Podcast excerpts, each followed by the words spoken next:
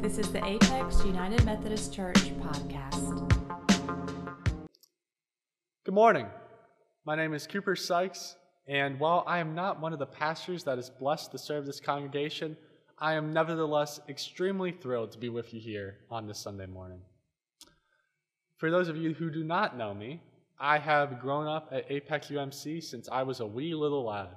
I went to preschool here, I grew up in our youth group, and my senior year, I was blessed to serve as North Carolina Conference of United Methodist Church Youth President. This was a position that I gained through working through years of trying to figure out what is my place in conference youth ministry, enjoying the interactions with others, and trying to decipher God's calling for me in conference youth ministries.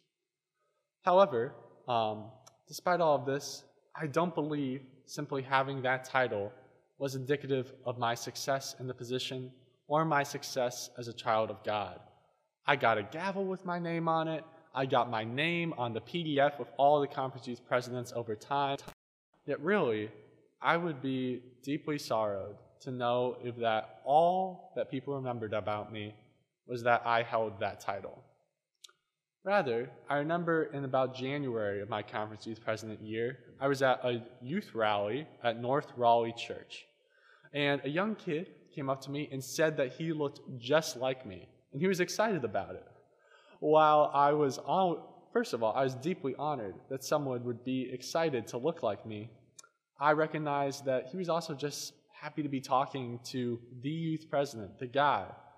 But I wanted to do him one step further and ask him for a picture.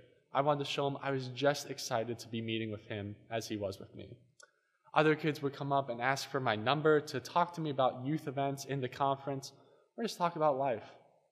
I believe those interactions are way more indicative of success, of showing God's love, than simply holding a title. And that brings us to our scripture today, where we understand and we learn more about what Jesus' definition of success is in life and why that is different than simply holding a title or a position. Today's reading comes from the Gospel of Mark, chapter 10, verses 35 through 45. Hear now the word of the Lord. Then James and John, the sons of Zebedee, came to him.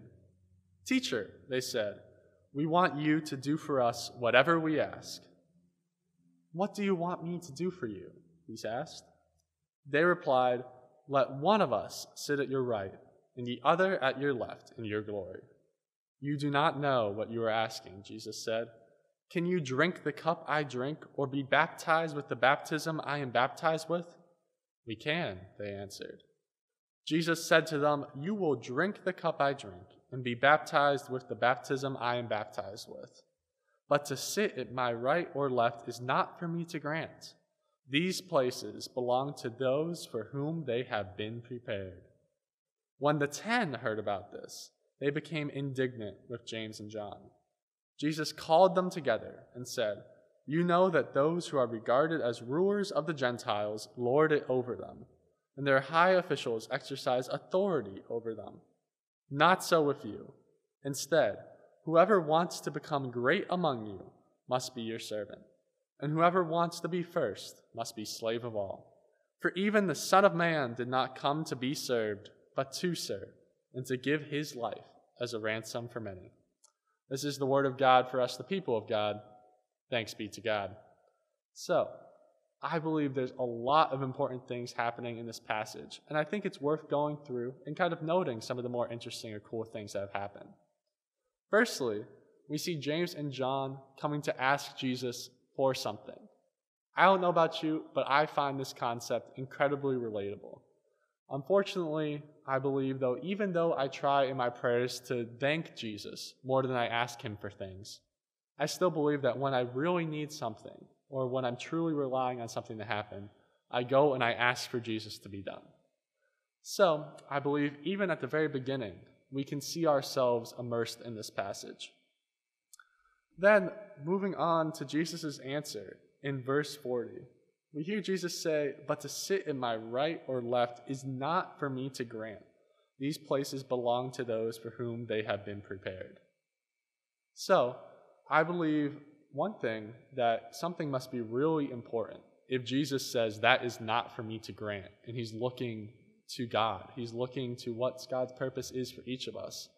And I also think there's a really special note here about God's individualized plan for each of us. Even though it may hurt to come to the realization, sometimes we aren't being prepared for the particular title or position or mode of life that we really would like. However, God is preparing each of us for something.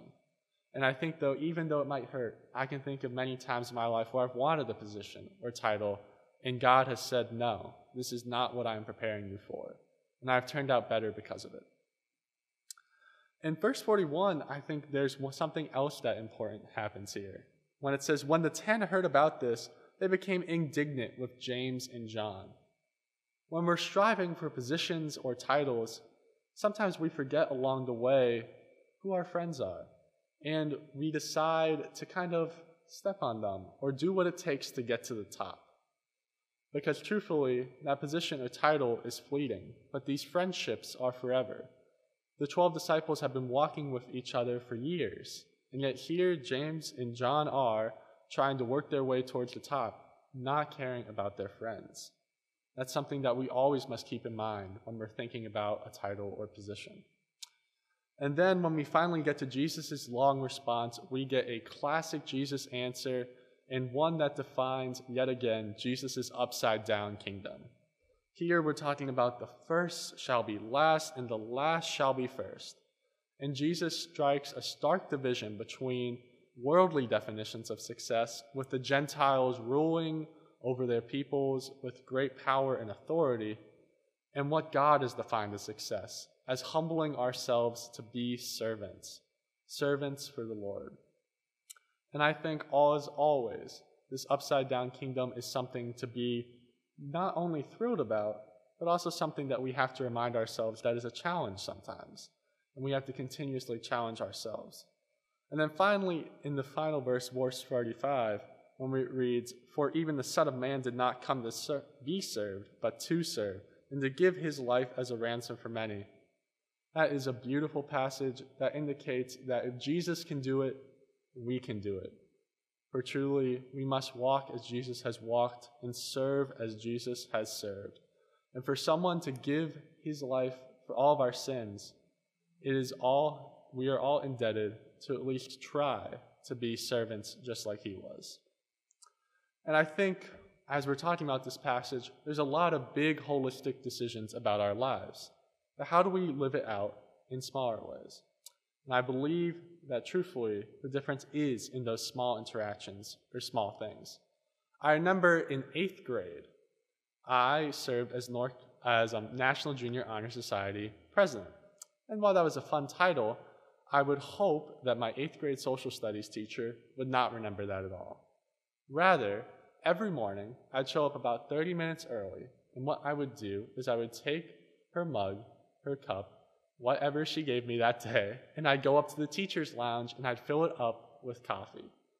Whether I was bored or simply looking for something to do, I decided that I would use that time as an act of service to my teacher.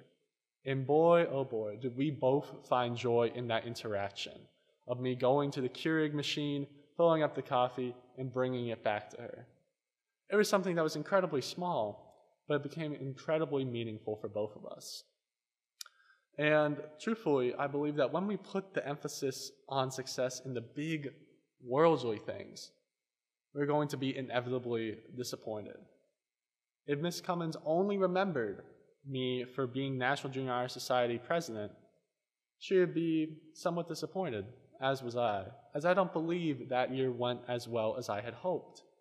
I wasn't able to carry out all the missions I had hoped we could do. I wasn't able to fully live into that position as I had hoped but rather I could each day try to get her a better coffee, try to be better at serving her that morning. Their small opportunities for love and service will always be there, but if we put our emphasis on the larger positions, unfortunately, sometimes we will fall and we are left without the fulfillment that God offers us through service. So, how can we live this out daily? So each day, we must find a way to be a servant of God. One way I've tried to do this is by simply holding open doors, giving someone a compliment. Just thinking in a brief moment instead of just going about my own day, trying to place myself in others' shoes or doing things with others is an important, striking difference in my mentality for how I'm living my life. And one question I would like us to think about as we're doing this is how often are we talking or attempting to serve those that don't look or act like us? Truth, if we are only serving our friends, if we are only serving those that we might think would be acquaintances, we're missing out on opportunities to show God's loves to others. And one way I think we can kind of bridge this gap or break down this barrier is simply to find something cool about those that we don't know. I know cool isn't the most sophisticated of terms, but that's what I tell myself. Find a connection between us that is something that we both can talk about. I remember about a month ago, I was on a bus and an elderly gentleman sat next to me, and I noticed in his bag he had a book. And I asked him what he was reading, and that sparked a long conversation about his life and where he was at at that moment. He talked to me about how he likes to donate to the Wounded Warrior Project and Doctors Without Borders. And even though he didn't take education as seriously in his youth, he now was enjoying the love of learning. And I tell you this not to say, oh my gosh, look at Cooper, he's a great person, but rather to say that there was a beautiful interaction there that could not have happened if I didn't simply ask the question about the book. And I believe that there were things that we both could have learned about each other that we would have missed out on. Now, this comes to an important point in terms of the time I'm making this sermon. Cooper, we are in a pandemic. I'm not seeing anyone. I'm staying at home. I'm social distancing. What can I do? And friends, I tell you that some of the most important conversations in my life have happened over the past month over FaceTime, via text message, via phone call. We are lived in a connected world, and we can take use of this in order to connect ourselves with others and those we care about. And showing that love is an act of service, I definitely believe. At the beginning of the pandemic, we were really filled with grace and care for those around us. We were always reaching out to others, checking in on our friends. But now, over a year since the pandemic has started, we've been slacking on that a little bit. And it's been a little harder just to go about our days. But I tell you that the current times, while tough on us all, we are still going day by day. We keep on pushing forward. And truthfully, if you aren't feeling like yourself one, one day, if you wake up and you're like, Cooper, I can barely hold the door open for myself, let alone another. That is okay. Attempting to serve God means preserving ourselves in order to de- enrich ourselves in deeper acts of service the next time when we are able to offer more of ourselves. We can only offer what we have of ourselves that day. Never feel ashamed for not being able to offer what you had hoped. For the Lord knows where we are at, and He knows what we're able to give. And friends, I've talked a lot about love and service. And what I would like to remind you is that love is service and service is love. I believe the borders between the two things are so blurred because they are so connected in how we live. And when God is calling us into this life of service, He's really also calling us into a life of love. So, in conclusion today, I would implore you to not seek your validation from titles or positions you hold, for unfortunately, they will inevitably disappoint you and not fulfill you. But rather, take your life as an opportunity to serve others through the small things, to show God's love in each interaction. And friends, I speak here and I remind you of Apex UMC's great motto. It is something I keep with me and try to live out every day. We are called to welcome all, love all, and serve all. So I invite you now into a time of prayer as we wrap up this sermon. Would you pray with me? Dear God, we are so thankful to hold the only title that matters here on earth Child of God. We ask you to come into our lives and help make them lives of service, lives of love. Help us not to seek our validation from titles or positions or awards, but rather how we love others and how we can show the love of Christ to every person we meet. Thank you so much, Lord. Amen. Thank you.